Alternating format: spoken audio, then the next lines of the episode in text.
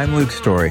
For the past 22 years, I've been relentlessly committed to my deepest passion, designing the ultimate lifestyle based on the most powerful principles of spirituality, health, psychology, and personal development. The Lifestylist Podcast is a show dedicated to sharing my discoveries and the experts behind them with you.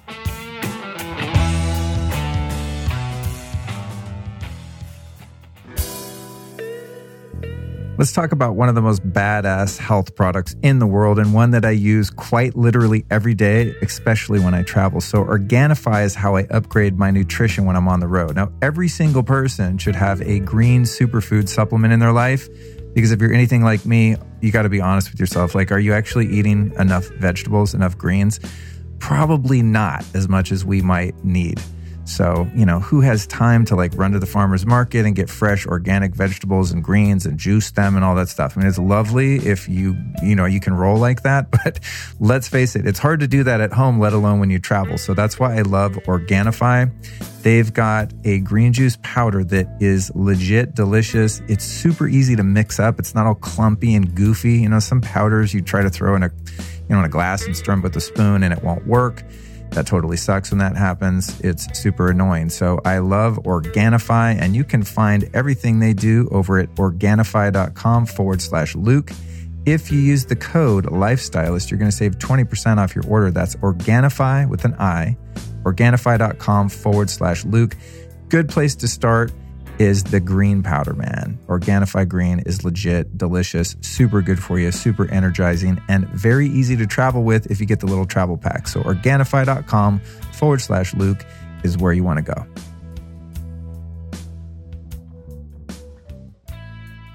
Welcome to a very special episode of the Lifestylist podcast. This is our community Q&A episode. It's a solo show where I answer questions from the Lifestylist podcast Facebook group. If you'd like to have some of your questions answered on a future episode, please join the group and ask away. There's plenty of great people in there that can answer questions just like I can. So please join the party. I'd like to let you know that I am not a doctor. I am not a trained professional. This is not medical advice. The answers I'm going to give you are just my opinion based on my personal research and experience. Make sure you always consult with a professional before embarking on wacky self experimentation and biohacks, okay? It's also likely that I'm mistaken on certain facts as I am just learning as I go, like you. I'm always open minded and I easily discard my beliefs as I find better information, and I definitely encourage you to do the same. So follow your heart, follow your gut and your intuition to find out what's right for you.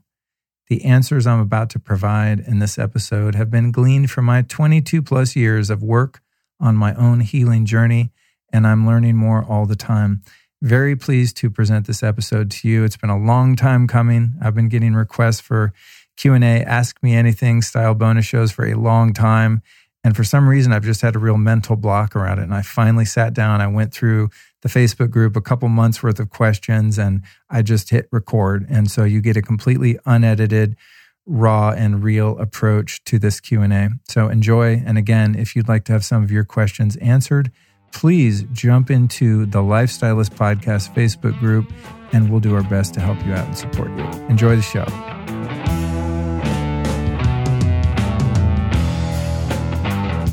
Our first question comes from Leela, who asks What are the top, easiest, and budget friendly hacks apart from water and meditation? Oh, Leela, I hesitate to even answer this question because I know you're not going to do any of this stuff. Well, no, I don't know that, but nobody wants to do the budget friendly stuff because those, my friends, are the ones that require discipline. Those are the ones that you can't take a pill, powder, or machine for. Those are the ones that require some gumption on your part. So I'll go ahead and give you what my top free or budget friendly biohacks are Absolutely, because I think they are the most powerful.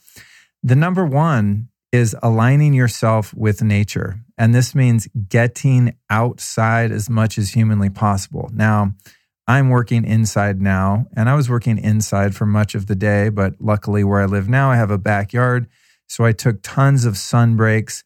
I went outside off and on intermittently all the time. So if there was anything that I could do outside, I went outside, took the dog for a walk, uh, took an ice bath, lifted some weights, did my thing. Actually, no, I didn't lift weights. I did the X3 bar, but that's like the equivalent of lifting weights, maybe even better. Uh, actually, I'm quite certain it's better more effective, faster, safer. But that's a whole other it's a whole other podcast. Actually, I did a podcast on the X3 bar. Point is getting outdoors. And we're all like, cool, I'll do that. I'll go for a walk. I'll get outdoors. But I'm gonna tell you about the ones that are a little bit more challenging now. And the number one thing you can do for your health, and I truly believe this is true. I learned, I mean, I've been doing this for years off and on. It's called sun gazing. But the part that I really got and mostly got this on a really deeply scientific level was from Dr. Jack Kruse, who's been on the show a number of times. And I asked him uh, during our last session, what is the number one thing I can do, Jack, to really have tons of energy, to feel vital, and to just kick ass in my life? And he said, if you could only do one thing, Luke, here's what you do you wake up right before dawn and you get outdoors and you watch the sunrise. And I started doing that. It's called sun gazing. I've been sun gazing for years. It's an ancient Ayurvedic practice. Watch the sunset, watch the sunrise. Um, please, by the way, if you do this, make sure that you research how to safely sun gaze. I'm not talking about going out at noon and staring at the sun uh, like a mental patient and frying your eyeballs out. I do not want to be responsible for that. But there is an ancient practice throughout all of human history known as sun gazing. It's had different names, but it just has to do with looking near the sun or at the sun at certain times of the day and at sunrise and sunset are the safest times of day because there's very low, if any, UV light, which is what would harm your eyes. There's tons of nourishing red light. So Jack told me this. I started doing it when I was in my last apartment because I had a clear line of sight to the sunset on the horizon. Uh, and I swear to God, I did that for about four or five days. And at that time of year, this would have been a few months ago, uh, the sunrise, I would think it was like at 6.30. So it wasn't that bad. Now I think it's 5.30 or 6 or something. It's, it's pretty rough. And I moved into a house that's in a canyon. So I'd have to go in the dark and get in my car and drive up the hill. I mean, it's probably literally a two or three minute drive, but I haven't done it yet. I don't know. I just can't do it. So oftentimes, you guys, I'm going to tell you, like, do the stuff that I'm not doing, but it's the stuff that works. Anyway, I'm in this apartment. I did my sun gazing, uh, you know, uh, maybe 20 minutes, and I do my breath. I do get my breath work in too while I'm watching the sun rise. I'd sit there with my dog Cookie, and I'd have a little oxytocin from good Cookie puppy vibes. Do my breath work and watch that sunrise, and the amount of energy I had was insane the levels of dopamine, the the good mood that was possible was insane. My ability to cope with stress. What was really interesting about it is that it so quickly regulated my circadian rhythm so that after four or five days, I'm not even kidding, I just started waking up at that time full of energy every single day, no matter how late I stayed up, which was a little bit of a challenge because oftentimes I stay up till 11:30, 12, 12:30, even sometimes 1 or 1:30 it's not a habit that I like to maintain, but unfortunately, that's just how I roll. In a perfect world, I would be asleep by 11 every night. I've been trying to do that for about 48 years. Uh, it's a slow process. Anyway, man, sun gazing at dawn is the number one hack, but who is going to get up that early? Uh, you'd have to be nuts, right? Maybe you're a morning person. The next one is to eliminate all, and I mean all, 100% of the time, blue light at night. See, I told you you weren't going to like it. Wah, wah. You just want to go take a vitamin, a supplement, a smart drug. You want all the biohacking tech. Well, you said you want budget friendly ones. Listen, you can get a cheap pair of blue blockers that actually work, I think, probably for, I don't know, a few bucks maybe like a cheap ass pair for 50 bucks or something, I want to say. Uh, I'm wearing some right now by BLUblox, one of our sponsors. I've got some from uh, Ra Optics, one of our other sponsors. I'm, you know, I'm a huge fan of all the different uh, blue blocking eyewear, as long as it's the the right spectrum that blocks the blue light that you want to block. And then I've just uh, uh, changed all the bulbs in my house to incandescent bulbs, or at least, you know, there's a set of nighttime bulbs and then there's some daytime bulbs. So the lights that are on in my studio right now are, you know, full spectrum incandescent bulbs. That means they have a lot of blue light. And so I have my glasses on right now. But normally in my office, I would have a program on my computer called Iris. Uh, I think their site is iris.co, something like that. Just look up Iris blue blocking, and you'll find it. I think actually it's on my site too. If you look under biohacking or sleep on lukestorey.com forward slash store, you'll find Iris. I think it's like 10 bucks. It'll change your life. So I did a little bit of work and I had to habituate myself to block all blue light. But I find, I mean, I have close friends and people that I'm around all the time, and they're like, okay, what's the best supplement? Like, I have no energy or I'm having this problem or that problem. And I'm like, dude, you got to get rid of the blue light at night. You can't make melatonin. That's it's the master hormone. It's the most potent um, anti-cancer compound that the human body produces. Like melatonin does so much more than just making you sleep. And I've done podcast after podcast on it. Uh, people do not want to have the discipline to block blue light because it is inconvenient. It sucks. I don't want to be having to wear some glasses right now. I just want to do my podcast. You know what I mean? But again, uh, super cheap, and that will absolutely change your life. And uh, next one is breath work. And I think the most accessible breath work is really probably just downloading the Wim Hof app. It's called Inner Fire, and he leads you through these lessons. I forget if it costs money. If it does, it's a couple bucks. Definitely worth it. Uh, breath work again is something I recommend to a lot of people, and they're like, "Oh yeah, cool, I'll do it." And then I see them again. I go, "Hey, you've been doing your breath work?" No, I'm not doing it. Why? Because uh, it's work. It's called breath work. it's called breath work for a reason. Even myself, I mean, I want to do it every day, and I just I'll think about, "Oh, I'm going to go outside and do some breath work," and I'm like, ah. It's hard to get it going. You know, I usually do maybe 12 to 21 minutes or so. And I find that it's really hard to get the breath work started. You know, it's kind of like you go to the gym, you're like, oh God, I don't want to drive to the gym. Once you're there, you throw on a couple weights, you jump on a couple machines, whatever, you're in. And then you're like, cool, I got this. And then get a good workout in, whatever your equivalent of that is. Say you go running or go hike up a hill, you know, the first hundred yards of a hike sucks ass. And then you kind of get your stride and you get your groove on and it's no probs, right? Well, same would be true of breath work. Really hard to get started, but totally worth it once you do. If you want to have energy, uh, watching the sunrise and doing some breath work will rock your life to the point where you probably won't need any supplements, especially if you take that uh, other recommendation of blocking all blue light at night. And all blue light, just to clarify for those of you that don't understand what I'm talking about, is any light that enters your eye after the sun goes down that is not amber or red. That's blue light. So any light that's white is blue light. I'll do a podcast on them. You know, I've done podcasts where all the experts say, hey, you got to avoid blue light. It's all a whole thing. But I really want to do one with someone who's a major expert just on that particular thing. Maybe I'll, you know what I'm going to do? I'm going to make promise to myself right now. I'm going to get Matt Maruca on and we're just going to talk about blue light for like three goddamn hours so I can really hammer this home. Then when people are like, I don't get it, why? I can go, hey, jump to episode number blah, blah, blah, and learn all about blue light. So, Maddie, if you hear this, get ready, buddy. We're going to rock it. All right, next one is getting sunshine, getting sun on your body, especially on your naked body, your whole body. That means genitalia and all, as often as you can without burning. So, my recommendation would be to get yourself, get your buns, get that booty outdoors in the sun. Now, it's difficult to do sometimes if you live in, live in the uh, northern hemisphere, if you live in Lapland, Finland, or something, you're not getting much sun. But uh, personally, I would move. like, I won't live anywhere, um, you know, unless I'm forced to because of passport issues or something. But I won't live anywhere where there's not lots of sun. And I've been talking to my girlfriend about where we might want to live in the future. And one of my non negotiables is there has to be trees, bodies of water, and sun. I'm not going to go live somewhere. I'm not living in like Portland or something where you, it's all foggy. I can't do it. I got to have sun. So get your naked body in the sun. There's a number of reasons why that will change your life. The energy that it gives you is just insane. However, do it safely and make sure that you don't burn.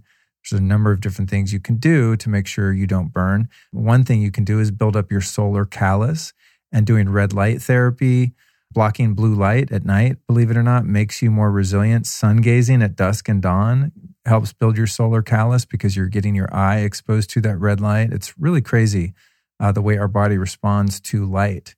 And the temperature of light that you get at different times of day does different things to you and for you. So, if you only have a few minutes to get out into the sun, I would recommend doing it at solar noon where whatever that happens to be at your location, because that's when the sun is most powerful. Uh, the next one that is budget friendly, and this would be our last one, I think, would be Kundalini Yoga. This practice has absolutely changed my life. Uh, there is so much to the practice the uh, singing of mantra, the different movements, the Kriya, the actual Kundalini exercise. And then also, of course, just the insane number of different mudras and breath work that's available within the Kundalini yoga practice. I've been practicing and now teaching for a total of, I don't know, eight years or so. I've interviewed some of the most renowned teachers and leaders in the Kundalini yoga community, of course, on this show, like Guru Jagat and my teacher Tej and Guru Singh, for example. And out of the hundreds and hundreds of classes I've taken and all the teacher training and everything, uh, I've never been to a Kundalini class that was the same as any other. There's just, there's literally thousands of different orders and sequences of movements and breath and song, and also just the sense of community, you know, getting in a room full of people who have the same intention. And that intention, of course, would be a spiritual ascension and removing blocks to experiencing God. You know, it's a very spiritual practice. Uh, in my experience, though, it's very inclusive. And um, you don't have to wear white. You don't have to wear a turban. You know, if you're at all familiar with Kundalini yoga, you you might associate some of the accoutrement with it, but I would discourage you from being dissuaded. I would dissuade you from being dissuaded by any of the, you know, the sort of um, theatrics of it, you could say. I mean, I, I walk in Kundalini yoga. I just wear whatever I'm wearing that day, which is usually all black. You know, I look like I'm, I don't know, like a goth or something in, in my yoga class. And I don't care. No one else cares. They're just doing their thing. I'm just doing my thing. So it's a very, at least in LA, you know, and I've done some classes in New York also. Very inclusive, accepting community. It's just people that want to have a more spiritual way of life. And when you use these ancient practices and these energies to remove the blocks that are preventing you from experiencing your higher self and experiencing a reality in its glorious divinity, uh, it's just absolutely incredible, you know, because happiness, peace, joy, abundance, all of these things are always a moment away. They're always available.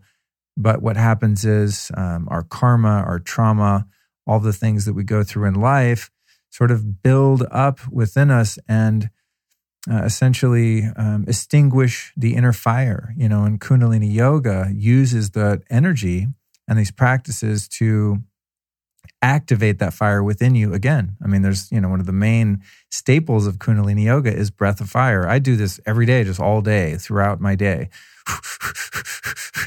breath of fire. You're always going to find me doing. I stand on my vibe plate, stand in front of the Joovv. I do it in the sauna. I do it all the time. You know, I do it. Some don't do this, but sometimes I do it in my ice bath.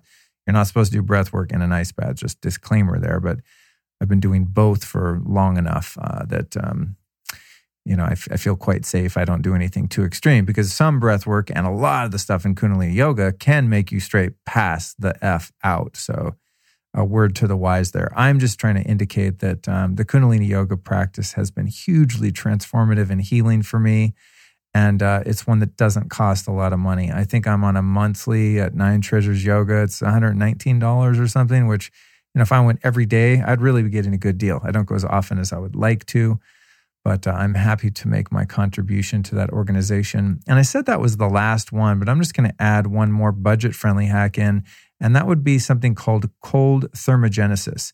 And that means getting your behind in some cold ass water, whether that be a lake, river, ocean, ice bath, even cryotherapy. It's not that budget friendly, so it might not fit within the criteria of Leela's question.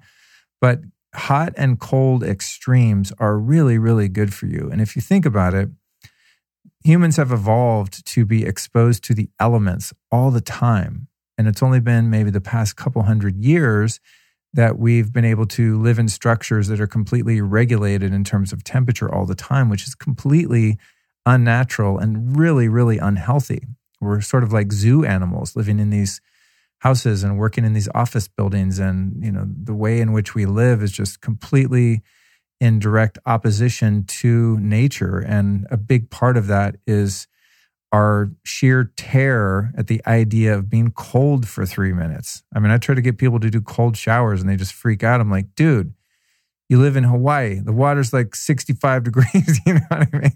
I mean, I'm going to admit, cold showers, you know, like in New York City in the winter, I go there sometimes in the winter and I'm like, okay, this is a real cold shower. Or in, uh, in Colorado, you know, in the winter, real cold.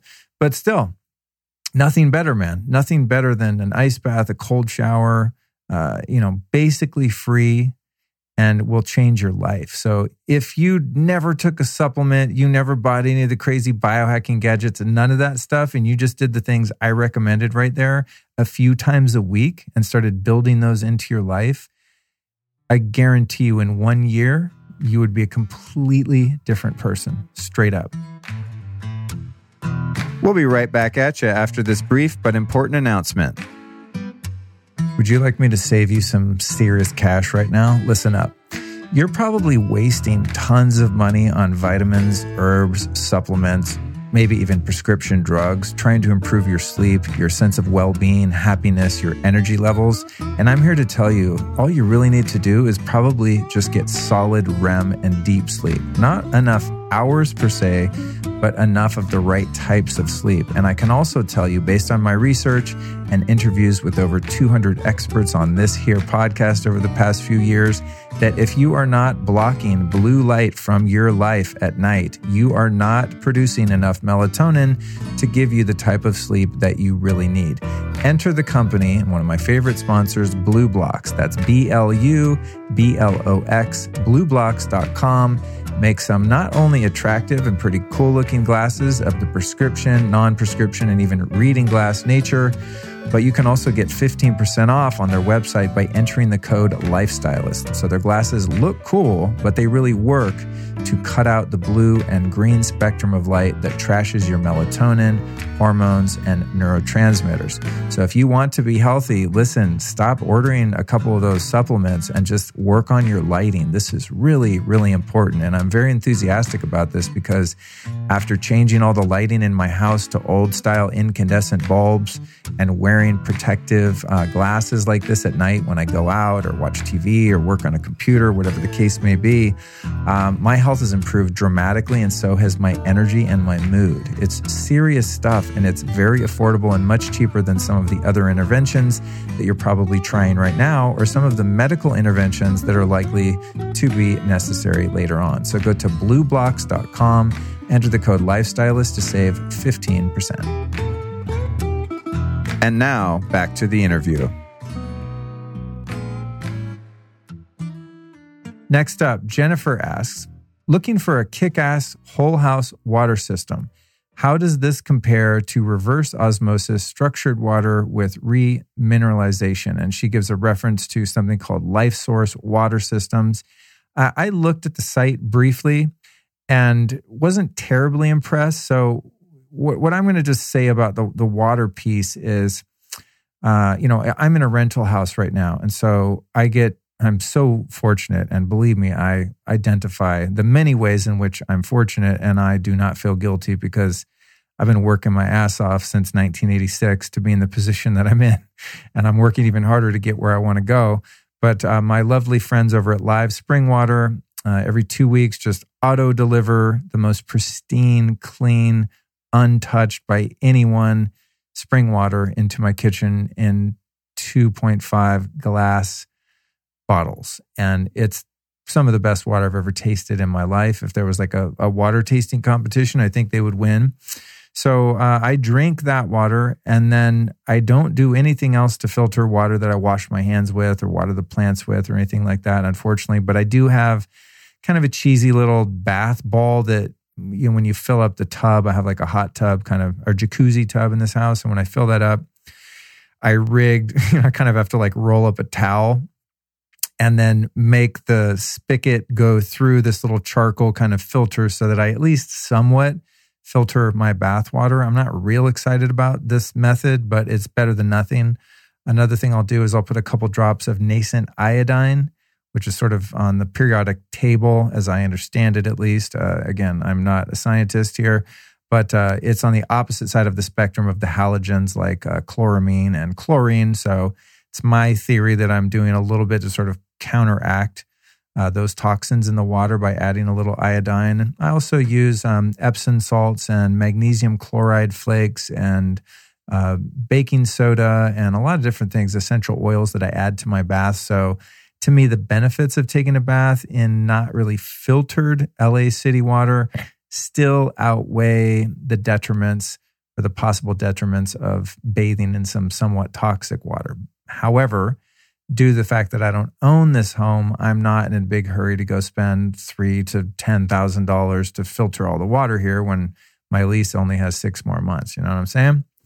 Uh, I also have two shower filters uh, that I definitely am committed to. One, I, I connected two of them together just because if one's good, two must be better. One of them is from Pristine Hydro down in Laguna Beach. I have that on my website, lukestorey.com forward slash store. Uh, as do I have the other filter I have, which is made by Omica. They're both really great filters. They both, you know, claim to be the best. Uh, they're both very convincing, which is why I couldn't pick one, and I just connected two of them together. Looks kind of weird, but I'm getting double filtered shower water. And that's my water strategy. But back to Jennifer's question here on a kick ass whole house water system in all of my research, and water has been something I've been obsessed with for years. I've just been in LA and I've been a renter, so I'm kind of just filtering at the source and drinking um, spring water as I described. But I've yet to find a company that makes a whole house system that's going to make water that is that meets my standards for drinking. In other words, like she mentioned, the structured water and remineralize, remineralization, etc. Uh, this is where it gets really tricky, you know, because if you do distilled water, if you do RO water, you're taking out all things that make it water. And now you have some sort of pharmaceutical clear liquid that to me is just completely unnatural. So then people are trying to restructure it and add minerals back in. And none of the systems that I've seen, and they might exist and I just haven't found them yet, that do the whole house really give you an end result water that would equal a great spring water or something like that. Um, so, what I personally would do in this situation is, um, and I'm going to do this when I buy a house, hopefully soon. If you guys um, shop a lot at my store, maybe someday I'll get there.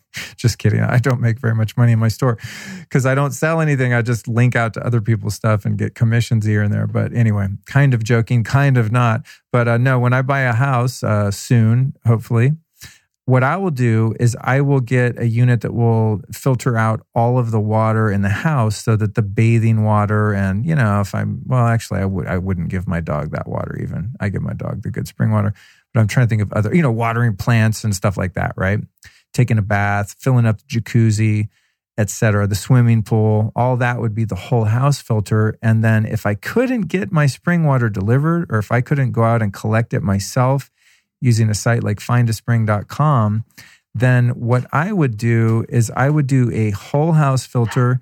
And then locally at the source, I would use a filter system under the sink, like the kitchen sink, for example, for drinking water, cooking water, etc., that does in fact restructure the water and add minerals. And the best ones that I've found uh, are two different companies: Pristine Hydro, and I mentioned before, and then also a company out of Santa Barbara called Ophora. And both of those companies make just insanely amazing water filters that take municipal super toxic sludge water and turn it into what would be really close to a beautiful, healthy spring water. Now, if you want all of the information and all of my recommendations on water, I put together this insanely comprehensive free guide. It's my water guide. Here's how you get it go to lukestorey.com forward slash 129. That's lukestorey.com forward slash 129. If you're on a US phone, you can text the water guide, all one word, all lowercase, the water guide to the number 44222. So again, if you want my ultimate guide to water for free, go to lukestorey.com forward slash 129 or text the water guide to 44222. Now, if you go to lukestorey.com forward slash 129, that's going to link to this trilogy podcast series that I did all about water. It's about seven hours worth of content, all about spring water, bottled water, which filters are the best, the ins and outs of all of it. It's probably the most comprehensive piece of content I've ever seen. And I've looked at a lot of it uh, on water. So you can find it all there. But there's, you know, my basic recommendations on Jennifer's question about the whole house filter versus, you know, filtering locally for your drinking water. Again, to summarize, I would do a whole house filter. Um, if you're on a well, though, I would have the water tested. I'll explain how to do that um, in another episode. I don't have the link in front of me. Um, I think it might be in my water. Yeah, it's in my water guide, actually, how you get your water tested. There's a company that does it that gives you a whole lab report. If my well water was decent, then I would just use that to bathe in and water the plants, um, do the hot tub, the pool, etc. And then I would filter the water for drinking and cooking and feeding pets and things like that uh, right at the kitchen sink. Um, if I couldn't get access to really good spring water, which is surprisingly easy to do in most places in the world. Okay, let's do one more question and answer here. This one's from Lisa. She says, What's the top thing you've done to change your life besides getting sober? That's such a great question. I love talking about this stuff. You know, the health things and all that is, I don't know, to me, it's almost like, you know, you just take care of the body so that you can do the soul work. And the soul work is what Lisa, I think, is referring to. It's the spiritual growth, it's the mental health, the emo- emotional health. It's, uh, to me, kind of all the other categories of sobriety. You know, being sober, most people think of as, oh, you don't drink or you don't do drugs. But to me, there are so many different levels of sobriety, right? There's financial sobriety, meaning that you're not in debt. Um, you don't, you know, spend as a drug. And trust me, I've done both of those. I no longer do either of them, which feels really good. So I feel very financially sober. There is a sexual sobriety where you're uh, behaving with a sense of integrity and accountability, and you're respecting yourself and you're respecting others. And you're perhaps not using sex in a way that's addictive or a way that's masking or medicating unresolved trauma. There's emotional sobriety, where you have some what's the word I'm looking for? Control is not a great word because control would indicate, you know, that you perhaps lack surrender in your life. But emotional sobriety to me would be having balanced emotions, right? Where your emotions aren't too extreme in one direction or the other, where perhaps someday I get a little sad, I might have a little depression, I might have some mild anxiety. Uh, but generally speaking, I don't tend to oscillate at extreme levels emotionally. So I'm always working on emotional sobriety. So when Lisa asked the question, you know, what's the top thing you've done to change your life besides getting sober?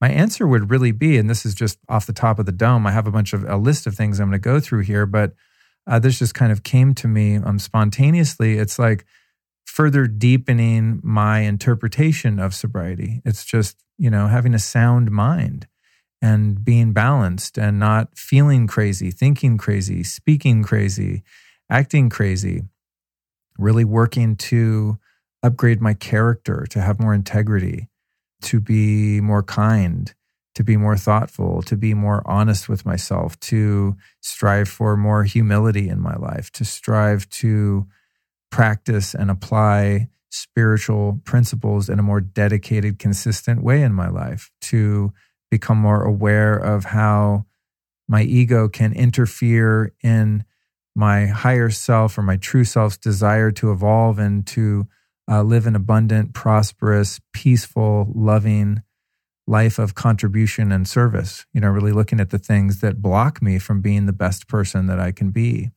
So to me, that's all sort of included in sobriety and the physical sobriety of, you know, in my particular case, of not, uh, you know, choosing not to take recreational drugs and alcohol. And the reason I kind of give the caveat there is I, you know, I have taken plant medicines and things like that since I've been sober. Um, quite recently for the first time, really, as some of you may have heard in the uh, Welcome to the Jungle ayahuasca experience podcast trilogy that I did uh, not too long ago.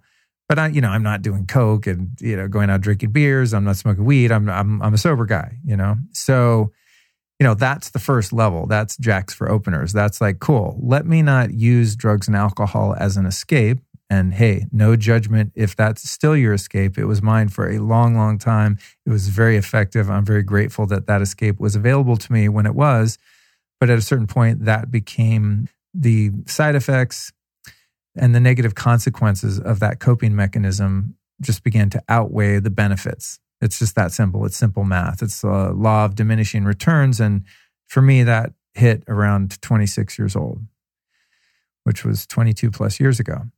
So, deepening my view and experience of sobriety, Lisa, is the top thing that I've done. Here are some of the ways that I've done that. Let's get into that. So, uh, before I mentioned Kundalini Yoga, so I don't need to explain that, but man, that is just a just such a powerful, transformative practice. And one of the things I, I don't think I really talked about as a benefit to the Kundalini Yoga practice earlier is just the immense heart opening that comes with that practice. Like if you're truly a dedicated Kundalini practitioner, your heart is going to heal and your heart's going to open. It takes some time, but there's been many a class, many a workshop where I'm seeing pat I mean, it's almost like it's very it's it's similar in a sense to my experience with ayahuasca. It's just a lot slower and a bit more gentle. But experiences where I'm kind of reliving past traumas, I'm I'm grieving losses, uh, I'm grieving attachments, profound sadness, just laying there in Kundalini yoga class after like a really intense Kriya and just crying, just bawling. With equal measure, um, I've had situations in that practice where I just sit there and laugh my ass off and I'm experiencing the most profound bliss, you know? And I, I think that's all due to the fact that so many energies get stuck within our body and especially within the heart chakra. And that practice just has the ability to move those energies around in such a powerful way. So that's been a huge cornerstone to my evolution, my peace, my happiness, my mental health, emotional health. Uh, that's been something that's really helped me not only maintain sobriety, but really deepen my experience of it. Next would be letting go of resentments. Oh my God, man. I used to just hate people so much, you guys it's it might be hard for you to imagine because when I do these podcasts and do the things that I do on social media, I probably seem like a pretty happy guy. You know why? Because I really love what I do. And so, sure, there's times I get pissed off and people piss me off and I get annoyed in traffic and I'm like a normal guy. But when I do these podcasts and do the things that I do, I'm doing what I love. So you're seeing me or hearing me at my most happy, best self. And of course, I'm on my best behavior because everyone's watching, right? Let's be honest. However, uh, I, I am so grateful and humbled to say that for the most part, I really live free of resentments at this point in my life. And it, it wasn't that way before, man. I mean, uh, I used to just, I used to just uh, stew over situations and people uh, in which I felt I had been slighted or harmed. And I mean, I was just obsessed with thoughts of revenge and condemnation. And I was just toxic and poison with hatred for so long, for so many years of my life. And so, uh, working through different systems, which I'll describe in a moment, uh, different teachings and practices, I've really, really made a lot of progress in releasing those resentments and just releasing anger in general. And also forgiving others, you know, um, not just others from the past, uh, people that have victimize me or harm me, uh, in, you know, in childhood and in adolescence and earlier in life, but also just on an ongoing basis. You know, just yesterday I pulled into the Beverly Hot Springs, which is just like the spot that I go escape to and just chill. It's like it's a natural hot springs in Koreatown, right in the middle of the city, which I, I shouldn't even be talking about on my podcast because everyone's going to go there and ruin it for me. No, it's a great, I love turning people on to stuff like that. I mean, you would never know, right in the middle of Koreatown on Western and Beverly, like just busy ass, polluted, nasty ass part of town, in my opinion. No offense if you happen to live on that corner. Uh, but not where you'd expect to find like an amazing, beautiful, natural hot springs inside a Korean spa. Um, so, anyway, yesterday, pull in there uh, with my girlfriend. We are just taking a drive, and I was like, "Hey, I want to stop by here and ask them if their outdoor pool is open yet." And she was like, "Oh, I'm hungry. Like, what? I thought we were gonna go eat." And I'm like, "Okay, okay, just a minute, just a minute." I'm like super annoying and spontaneous like that. And so I just pull in there, and I was gonna go inside and ask them, and then I saw the security guard outside, and um, he was an older Asian man, and so I was like, "Oh, hey, man." Uh, is the outdoor pool ready? And he didn't understand what I was saying. You know, he had a limited grasp uh, on the English language, or at least my version of it. And I kept trying to explain it to him. And the next thing you know, he's like getting super pissed at us, like telling us to get out of the parking lot. And I'm like, dude, no, no, no, no. Like I come here all the time, you know, and he's just not getting me. He's getting, he's getting aggravated. And um, I said something kind of, I don't remember what it was, but something pretty aggressive. Uh, you know, I don't like scream at him or anything, but I was I was kind of a dick back, and um, you know, pulled out of the parking lot, and that was it. I'm not proud of the fact that I, I wasn't able to take the higher road. I think I was like, yeah, whatever, we're leaving anyway. It's something like that. It wasn't even a big deal. I just, I wasn't like, you know, the Dalai Lama in that moment. And then we pulled out of the parking lot and I, I found myself having to take a couple breaths because the guy pissed me off. You know, he, he riled up my ego. I'm like, dude, I'm a, I've been a customer of this place for at least 10 years. Like I have a year pass, you know, I buy like a year long pass. It's like 600 bucks. That's how often I go there. It's cheaper, by the way, if you do that. It's only 20 bucks an entry instead of like 35 or 40. Little insider tip for you. Point being, I pull out of the parking lot and I saw my mind, and this is the beauty of the situation. I actually saw my mind start to go, Who does he think he is? That's not my problem. You don't understand the language. Da, da, da, I started having all these angry thoughts about him. And I just went, No, no, no, no, nope, not having it. God bless that guy, man. He he just misunderstood. Poor guy. He innocently he he thought we were trying to, you know, like just drive through their parking lot and and just use it as a shortcut or something. I think was what he was, you know, um, understanding about what was happening, which was not the case. I I was happy to see him, happy to go to the place. But I had to really just take a moment and go, you know, no, God bless that guy. I'm not going to ruin my night just because that guy had a misunderstanding and maybe his wife might have just left him or his kid might have just gotten hit by a car or you know maybe he can't pay his bills or who knows you know what's going on with him. It wasn't about me. And so a situation like that i swear to god this might sound crazy but someone might have kind of come at me like that and i could be thinking about it a week later. I'm not even kidding. Like that I, like it's that was yesterday which was saturday uh, late afternoon. Now it's uh, sunday evening about 10 30 p.m the old me would have been like trying to go to sleep tonight and i would still be thinking about that guy and like what i was going to do to him. I'm going to go back there talk to the manager. I'm going to go back there and talk to him. You know like just crazy thoughts. And um, one benefit of all of the practices that i've been doing all the inner work is that when situations like that happen which are actually exceedingly rare, I'm able to really move through them most of the time very quickly. And I owe all of that. this might sound crazy, but I owe that to the grace of God. You know, I just don't want to suffer. I don't want to suffer at the hand of my mind wanting to make someone else wrong and make myself right. It's a it's a losing game. It's a fool's errand to be right. I would rather have peace than be right. And so through the act of surrender over all of these years, I find myself moving through those situations very quickly. And that's the forgiveness of others' transgressions and mistakes. And uh, also beyond that is the forgiving of myself, which I think has been even harder. You know, when I make mistakes, uh, like I kind of did yesterday, and being a bit curt with that gentleman, to not then beat myself up. You know, that's the that's the the master kind of game of the ego is to cause you to act out and act inappropriately and then your mind will come back and kick your ass for for you doing what it told you to do you know what i'm saying i don't know if that makes sense but it's it's kind of a double jeopardy or let's say you know you're you're wanting to mask some emotion so you buy a pint of ice cream or a pack of cigarettes when you're trying to quit or you watch pornography or you do whatever i'm just saying all the things i've done to cope and then after it's the thing's done, it's like, I'm like, oh my God, I'm such a loser. I can't believe I did that. It's double jeopardy. And so it's the forgiveness of myself when I backslide or I make mistakes or I'm repeating old patterns, you know, is to be able to really say, Luke, you're all right, man. You're doing a good job. To speak to that, that little Luke, that inner child and say, dude, you're worth it. You made a mistake. It's okay. You don't have to be ashamed, you know, because guilt is is about something that you've done, right? It's feeling guilty. Oh, I did, you know, I, I I wronged someone, I hurt someone.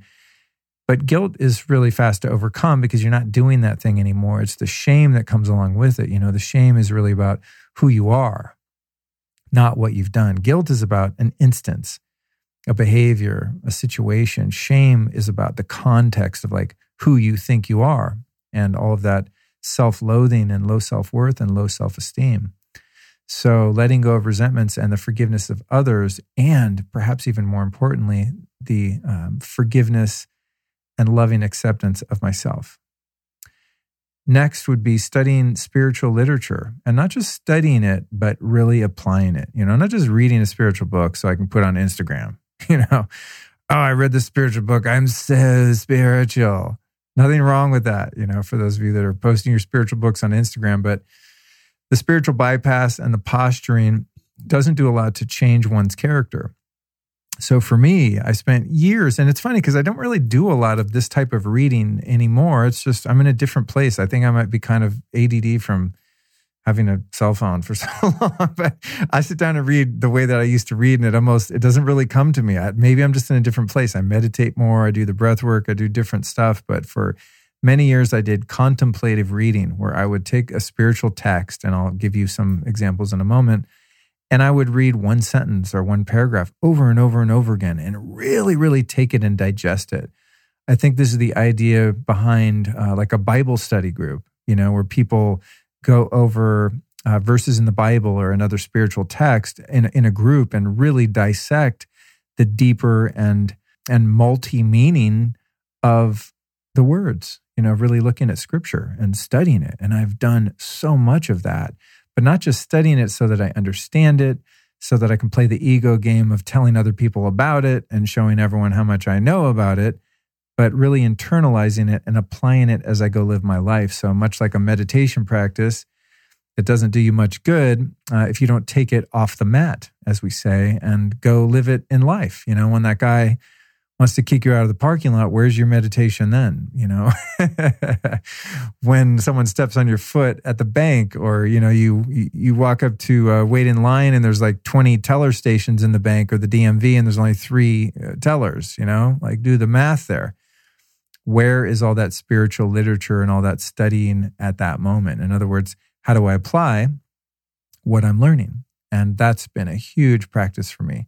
Next would be going to therapy um, all types of different therapies since I'm 14 years old. I mean, that's how whacked out I've been. I've needed a lot of help, and I'm proud to say that I've found much of it. Um, another thing I did was the Hoffman process. I did a podcast on that. I'm sorry I don't have the show number in front of me, but uh, it was a pretty good episode with um, you know one of their big chiefs. That was um, a couple years ago. I did that. It's a week long, really deep therapeutic process. I did something very similar called Onsite in Nashville, Texas. Um, I think I've been there two or three times.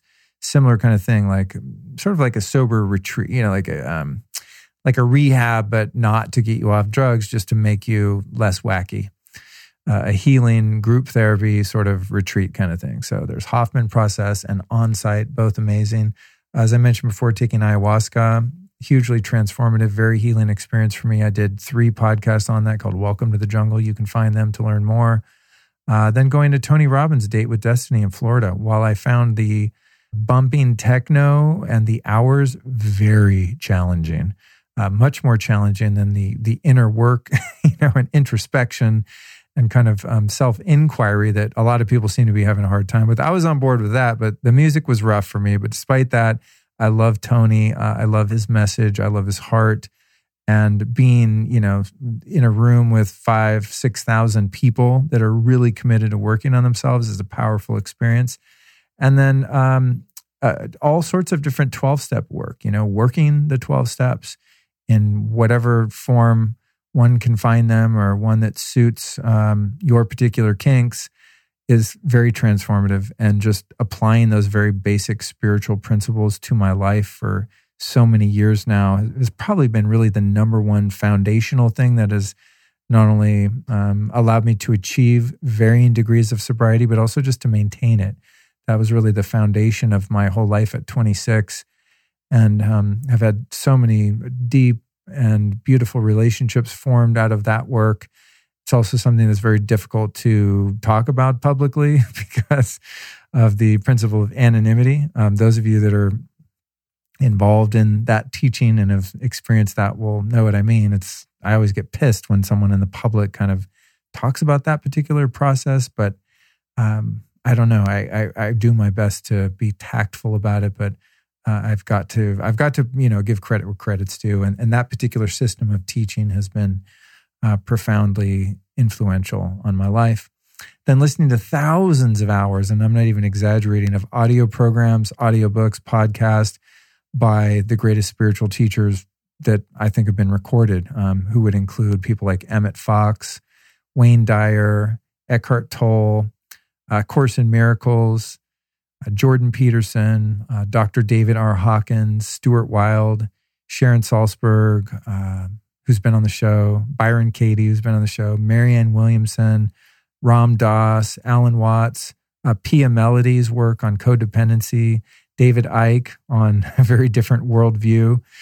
Um, listening to forward thinking people over and over and over and over again, people that have discovered truths and are expounding on them and sharing them, to me has been really impactful because it's it's how I've really kind of shaped my um, shaped my worldview and my spiritual perspective. You know, is taking all of the different truths and finding what fits for me and applying it to my life and just studying the great teachers over and over and over and over again and really quite literally brainwashing myself and getting rid of all of the old types of thoughts and behavior that ran my life for so many years and replacing it with positive truth, with ultimate truth. I would say my number one out of all of those teachers uh, that's really stood the test of time has been Dr. David R. Hawkins. I've mentioned him on the podcast many times.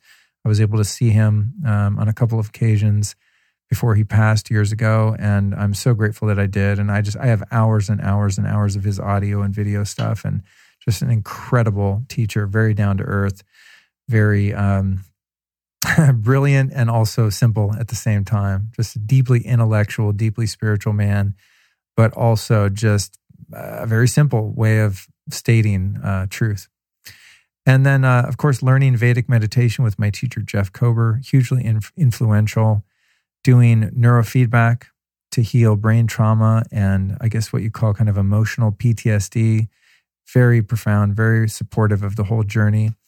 And then, lastly, uh, to wrap up Lisa's question, would be really um, directly mentoring, uh, sponsoring, being of service to others, you know, helping to pass along, not just on the podcast and in a public forum manner, but really on a one on one basis of really, you know, having a number of different guys that I've worked with over the years, many of whom I've been with for years, where I'm able to help uh, guide them through challenging situations or periods in their lives uh, based on the fact that I've been able to survive and in some cases even thrive through those same experiences. So, you know, it's it's one thing to be saved and uh, to heal, but it's an entirely another thing to not selfishly just kind of take your riches and run, so to speak, but to really stay in uh, in the ring, you know, and keep fighting for others. And I'm not saying that to try to sound like, you know, a great guy or that I'm this altruistic angel. I mean, I'm still quite selfish a lot of the time, but I really see the value in helping others and being of service in a profound way. And just, I think years ago, I made a decision. I just say yes. You know what I mean? It's like, if anyone needs anything, any of my, you know, my close knit um, inner circle, I'm just there. I'm a yes. I'm a yes. And I, I want to be known as the guy who's a yes, the guy that picks up the phone, the guy that will come over, the guy that comes to the hospital, the guy that's there.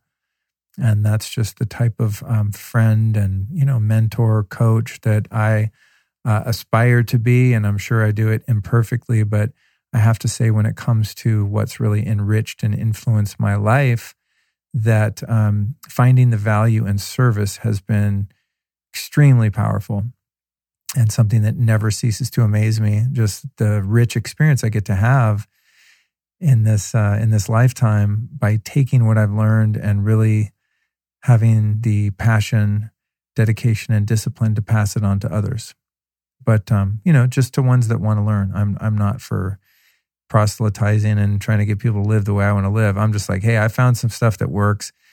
I've healed uh, from a lot of my suffering. And if you're interested, and this goes for you listeners, if you're interested in learning some of the things that I've discovered, I'll be your guide, you know, not your guru, not your hero, but I'll be your guide. And uh, I'm sure along the way, you'll find some things that you can share with me, which is most certainly true in the case of the Facebook group. You know, when people ask questions in there, sometimes I don't know the answer. And there's, you know, so many other members of the group have amazing information and great answers. Just people are so knowledgeable. It's really, really inspiring. So Um, I think in closing, I'd like to just say that I'm so happy to be a student of the audience, and in some cases, a teacher of the audience, and a, and a student of my um, my guest, you know, my illustrious guest here on the show. And um, I really look forward to dropping some more of these solo Q&A podcast. Uh, it's something that's been asked of me for a couple years and just took me forever to get around to it. So I banged out the first one here. I'm at 49 minutes, just one take straight through. Uh, I thought it would be about 30 minutes, but I guess I like to talk a little more than I realized. So thank you so much for joining me. And uh, until we meet again, God bless. This episode of the Life Stylist Podcast was produced by podcastmasters.net.